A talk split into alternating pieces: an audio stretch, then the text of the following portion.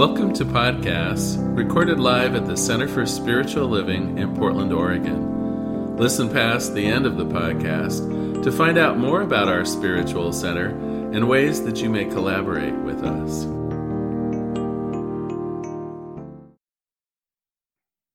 Happy Sunday, everyone. Glad you're here.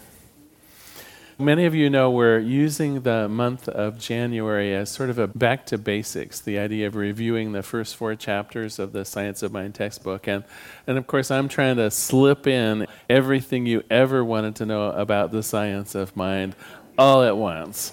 So if you're feeling a little overwhelmed, those of you who've been here this month, it's okay. Uh, today actually is a smaller gulp. You'll remember last week we ended with the idea of our thoughts being creative, that our thoughts become things. We talked about this divine creative process, as Ernest Holmes calls it, saying that, you know, where our thoughts go, so our lives go. And that if we manage to have minds and beliefs that are typically positive and loving, well, no doubt we'll expect to have lives that are typically uh, positive and loving. And if, on the other hand, we find ourselves straying over to the dark side in the places of fear and dismay, and we spend a lot of our mental energy over there, sadly, that also is true. That is more apt to be how we will begin viewing our life and how the world treats us. So that's how it works. Today, I want to talk about how to use it. Because once we understand a spiritual principle, once we understand that that's how it works, oh my gosh, then we can actually use that spiritual principle. So, how would we go about using our minds to create a world that really works for us and everyone else? Well, I have some thoughts. First of all, we got to know what we want. And you know, I find that is the most amazing thing that so often people only know what they don't want. They only recognize what is displeasurable for them. They only understand, and, well, and it makes sense to me. I mean, I'm not saying that anyone that has that trouble is an outlier. I mean, me too. My life is is pretty darn good, and when something comes up that is less than good, well, that's the thing that I notice, right? I mean, it totally makes sense to me that when things go haywire, it's the haywiredness, if that's a word, uh, and I don't think it is, uh, but, but it's the thing that's wrong that stands out. The trouble with this, of course, is if we fill our mind with all of the things that have gone wrong, and we believe at all in this divine creative process, what can we look forward to? Right? It's like we can look forward to more things going wrong. So so here's that that conundrum. Here's that that place of, of push and pull. How do we take care of business when things are going wrong? But not elevated in our mind, not, not seize onto it as being who we are and what we stand for and the fullness of our being. Because if we embrace the upset, if we embrace and, and carry on with the negative parts of our existence, there we can look towards the future and have more of it. And so, really, it's an interesting pastime. It's an interesting life that we're called to live. Because, on the one hand, we need to take care of business. If there are things gone wrong in our life, we need to make sure we take care of that. If there are, are bills we're having trouble paying, we need in the real world to figure out how we're going to deal with that. If a relationship has gone haywire, we need to figure out how to make amends or forgiveness or do what's necessary to repair that. But not by languishing in the upset, not by really embracing or, or playing up the negativity. And that's something that we're not used to. We're used to, I think, spending a whole lot of our mental energy on what's wrong. Even if 99% of our life is pretty darn good, what is going to occupy our thoughts? Typically, it will be the things that are a little less than good. Well, I'm here to tell you today if we want to proactively use our thinking to make a difference in our lives and in the planet, we have to have a vision of what we want rather than a vision of what we don't want. Now, what we don't want can lead us in the right direction. It can kind of, kind of point to what we do want. But what you'll learn is this idea of having a mental equivalent, this idea of having a, a well defined idea of how life should be, how, how my loving relationship would look, how my perfect job would look, how my home would be if it were exactly to my liking. We begin building up these pictures, these visions, these ideas of how things ought to be. And it's really necessary if we want to make progress. Is everyone familiar with that kind of old hackneyed phrase, out of the frying pan and into the fire? So, so to me, that means, you know, I run away from something terrible, and without even realizing it, what happens? I'm running towards something even worse.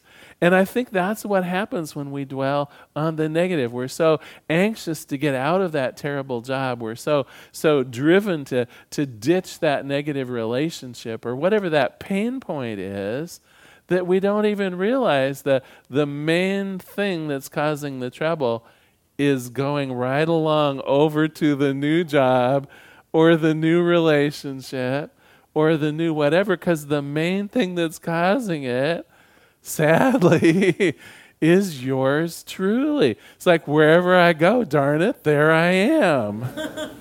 and I bring with me those old ways of thinking that got me in trouble in the old job or that created the upset in the old relationship. So, one of the key features of what we believe here in the science of mind is that our lives need to be worked inside out rather than creating our lives based on what other people are doing, right? That kind of reactionary life where when people do something, then you react to it and you define yourself based on what other people are saying and doing. Instead, instead we create that rich mental equivalent of what we want, regardless of what other people are saying or doing we have our own vision of the good life, the good job, the beautiful relationship, the wonderful living situation.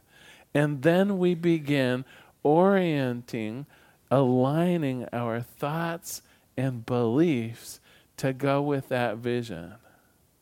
And so it really starts from that place of having a vision.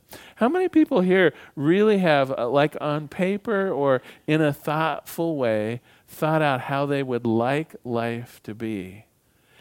Wow. You guys are outstanding. I love it. I love it. And, and, for those of you who maybe haven't done that before, it can seem overwhelming. So, my tip would be just take one place in your life, one area in your life that doesn't quite seem to be going the way you would want to. And focus on that and either as a journaling exercise or or a contemplative exercise or maybe a visualization. Just close your eyes and and picture it if that particular situation was completely healed completely the way you would want it in a in a fabulous and and creative way.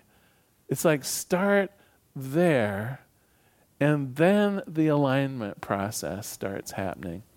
To me, aligning my thoughts and beliefs to what I want rather than what I'm running from takes a bit of work. Here's one I bet that fewer people will raise their hands on.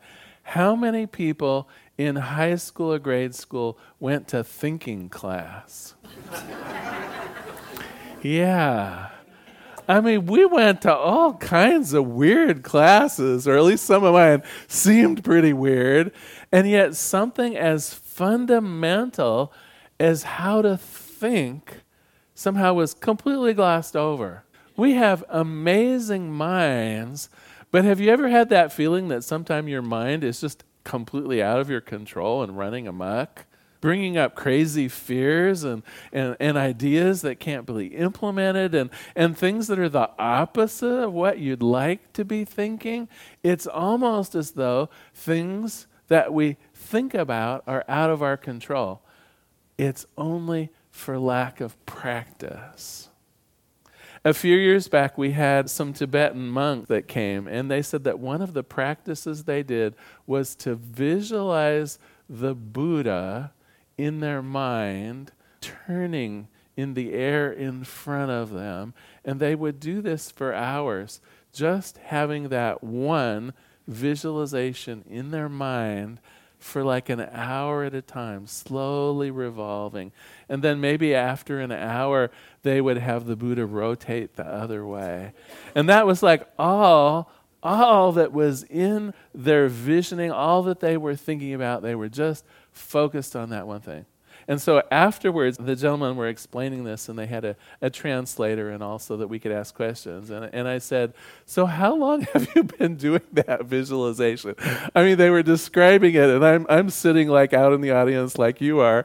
And I'm like, for like not even half a second, do I have the Buddha carefully turning in front of me, right?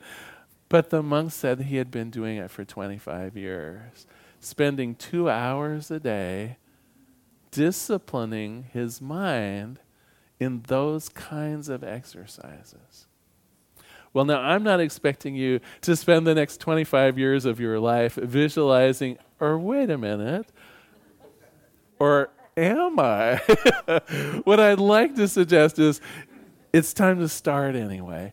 It's time to start directing your thoughts. I think this takes maybe three avenues, and I want to talk about them briefly today. One is to stopping the thoughts that are not useful to you. Because we do notice, I'm sure you've noticed, you're hoping for a certain outcome. Let's say you're going for an amazing job interview and you know that you have the qualifications, you know you're set up for this, you have a good deal of confidence about your skills, and you went out and bought a new suit too, so you're looking pretty fine. And then you're driving in the car, and what kind of thoughts go through your head? Oh, they're going to hate me. They're absolutely going to hate me. I'm too tall. I didn't go to the right college. Aren't those the thoughts that are apt to come into your head? Well, first of all, those kinds of things, we just got to stop them. We got to notice them and we got to stop them. So when you have this vision of how you want your life to be, how you want a relationship to be, how you want a job to be, how you want your home to be, and thoughts cross your mind that contradict it or fly in the face of it, you need to stand up tall in your own head and say, Enough. Enough. This is not solving anything. It's actually diminishing, right? What you're doing is actually diminishing your own confidence. Your own spiritual confidence is being taken away from. You're basically saying, I do not have dominion and I do not have the power of my own thinking, and I'm just going to leave it up to the world to do unto me how it feels like it. Well, that's just crazy. So we begin today. Some of us already have some practice doing this, some of us less practice doing this. Interrupt our negative thinking. Now, that requires two steps. One, you got to notice. and I'm going to wade right into our homework for this week. That's the noticing. Your homework for this week is when you run up against a situation where you're feeling uncomfortable, something's going wrong, something is happening that you don't like, what are you thinking about it? Okay? And that's that's the extent of your homework is just awareness because you have to be aware of what's going on in your mind before you can change it. And I think a great place is by noticing when things are going wrong, because that's typically when we have negative thoughts going with it, right? We're thinking, that SOB, how dare she, blah, blah, blah, blah, blah. Or we're thinking, this stupid job, I'm so mad I could just dot, dot, dot. Or we're thinking, that that so and so that cut me off on the right it's like those are the times when our minds typically are going crazy and we're actually thinking about what we don't want to have happen anymore rather than what we would like to have happen. So, first we interrupt the negative thinking, and then, when possible, let us replace it with something more positive. Let us replace it with something that is also true, but something more positive. So, if you're having a bad day at work, instead of the thoughts of this is a horrible job, my boss is a creep, I can't believe I took this infuriating work. So rather than that train of thought, you say, stop and enumerate in your own mind all of the positive things about that job. This job has allowed me to go back to school. This job is creating an environment where my skills are well used, or, or whatever it is. Because again, if you think about it, it's the 1% that's negative that we tend to fixate on. Underneath that is probably 99% of the things that are okay. So let us play up the things that are okay. We'll stop the negative things, increase the recognition of things that are going well. Because you want more of the things that are going well. One other thing that I really have to talk about have you ever had someone just tell you, oh, just change your attitude? And didn't that just kind of piss you off? I, I, mean, it's not really very helpful. It's not really very helpful just to say, what you're thinking is stupid, think of something better. Because often we haven't even experienced the best yet. In fact, I would hope that everyone here hasn't experienced the best yet. And so when we're trying to think about how to change our thinking for something that's better, it's okay if you don't actually know the what's better yet, because we can also work on that. Oftentimes, we haven't experienced the best relationship. Oftentimes, we don't have a good idea of what a job that would really suit us is like, but we can do research. You know people who have fabulous relationships. Have you ever thought of interviewing them? You know people that are completely in sync and loving their jobs. Have you thought of talking with them about the characteristics of that job, the reason that they actually fit in so well and feel tuned in and with it? You see, we don't have to know the answer. We can begin researching what that better life is like. Maybe it'll be something you have never even thought of before that you can build into that mental image, that mental equivalent of how life can be. Every now and then I'll talk to someone and they'll say, Oh, life is just fine. I don't need to make any changes in it. And of course, that gets my head spinning. I'm like, Really? So you're in the best relationship you could imagine? Well, pretty much. And I'm like, pretty much. Tell me more, right? There are always ways in our lives for improvement. So often we just haven't gone far enough yet in our in our understanding, in our creativity, in our mental research to see what it is. And then once we have that avenue, we begin building our confidence around orienting our thoughts towards it, to be in alignment with it. And that leads me into today's really terrible joke. so, there was once a fellow who had a very important business presentation to make at work, but traffic was so backed up he was sure he was going to be late. He finally pulled up to the office, but couldn't find a spot to park his car. In desperation, he began to pray to God. Oh God, I know the perfect parking place is mine right now. It's in a convenient location, allowing me instant access to the building. Well, just as he finishes his prayer, a car pulls out, leaving a spot right next to the front door. He raises his head to God. Never mind, found one.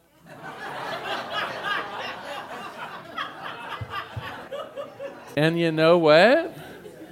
That's where most of us are.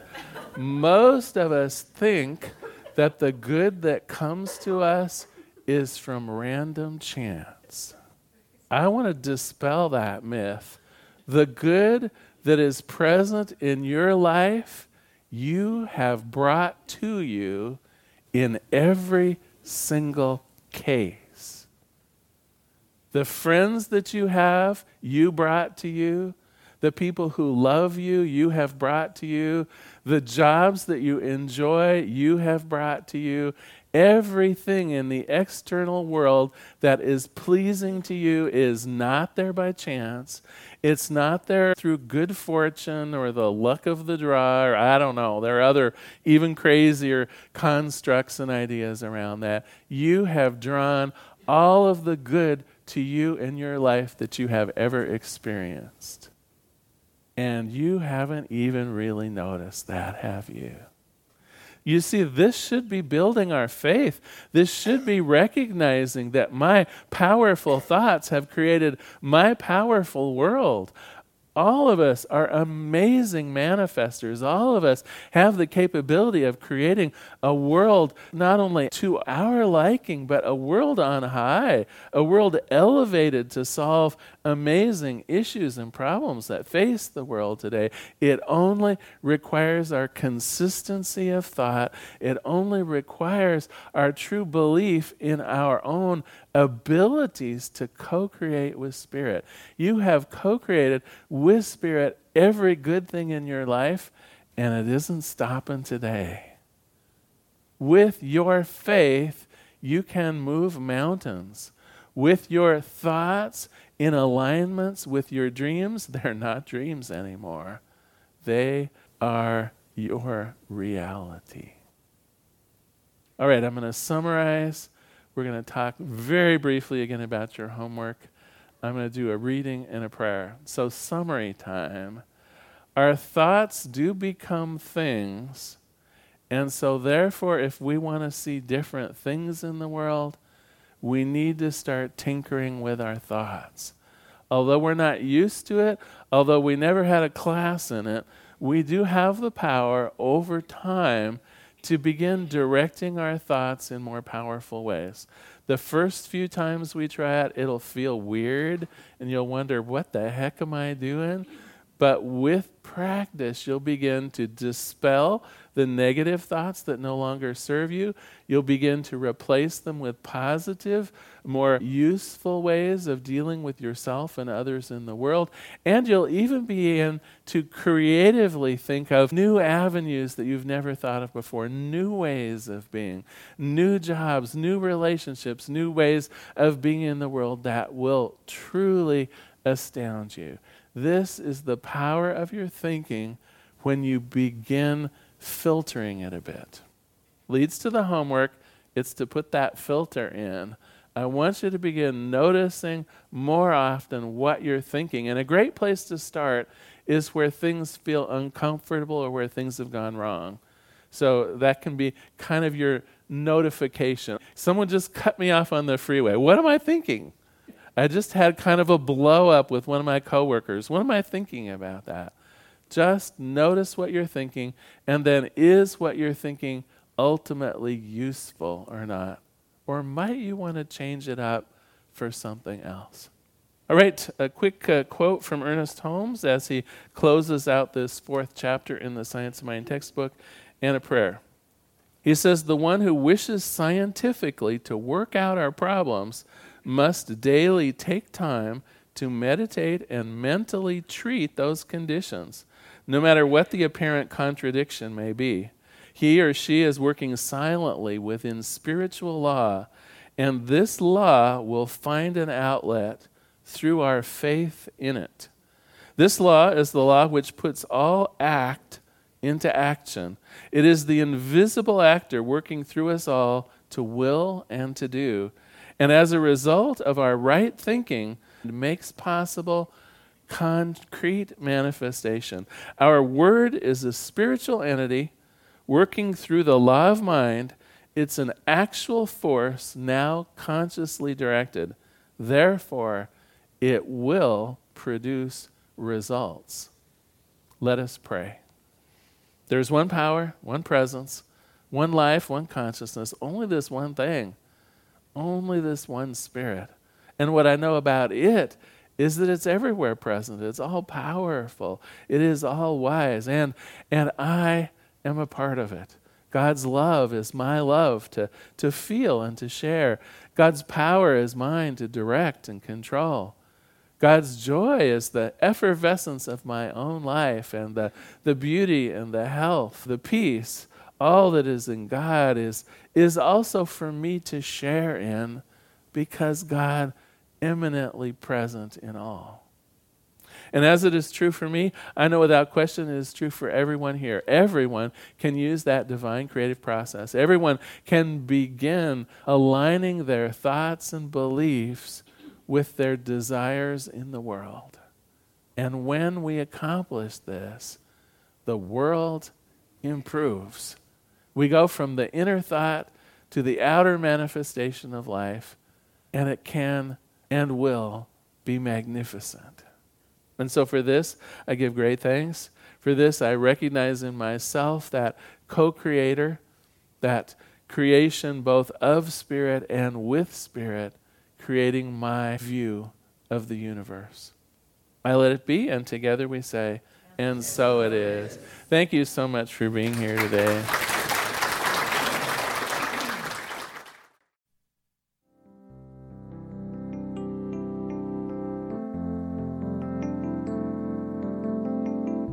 We hope you enjoyed today's podcast. If you happen to be in the Portland, Oregon area, we'd love to have you visit in person. The Portland Center for Spiritual Living is located at 6211 Northeast Martin Luther King Jr. Boulevard. We have inspirational services at 9 a.m. and 11 a.m. every Sunday. We also have many programs, classes, and workshops developed just for our online audience. To find out more, go to our website at cslportland.org and look under the Online tab. We have a variety of content dedicated specifically for our podcast listeners. Our mission is to open hearts, ignite minds, and make a difference. If you'd like to support our center and its podcasts, you can donate online at cslportland.org/donate. Our website is also the place to learn more about what's going on at the center or to contact us. Allow us to become part of your extended spiritual community. Wherever you are on your spiritual journey, you are most welcome at the Center for Spiritual Living.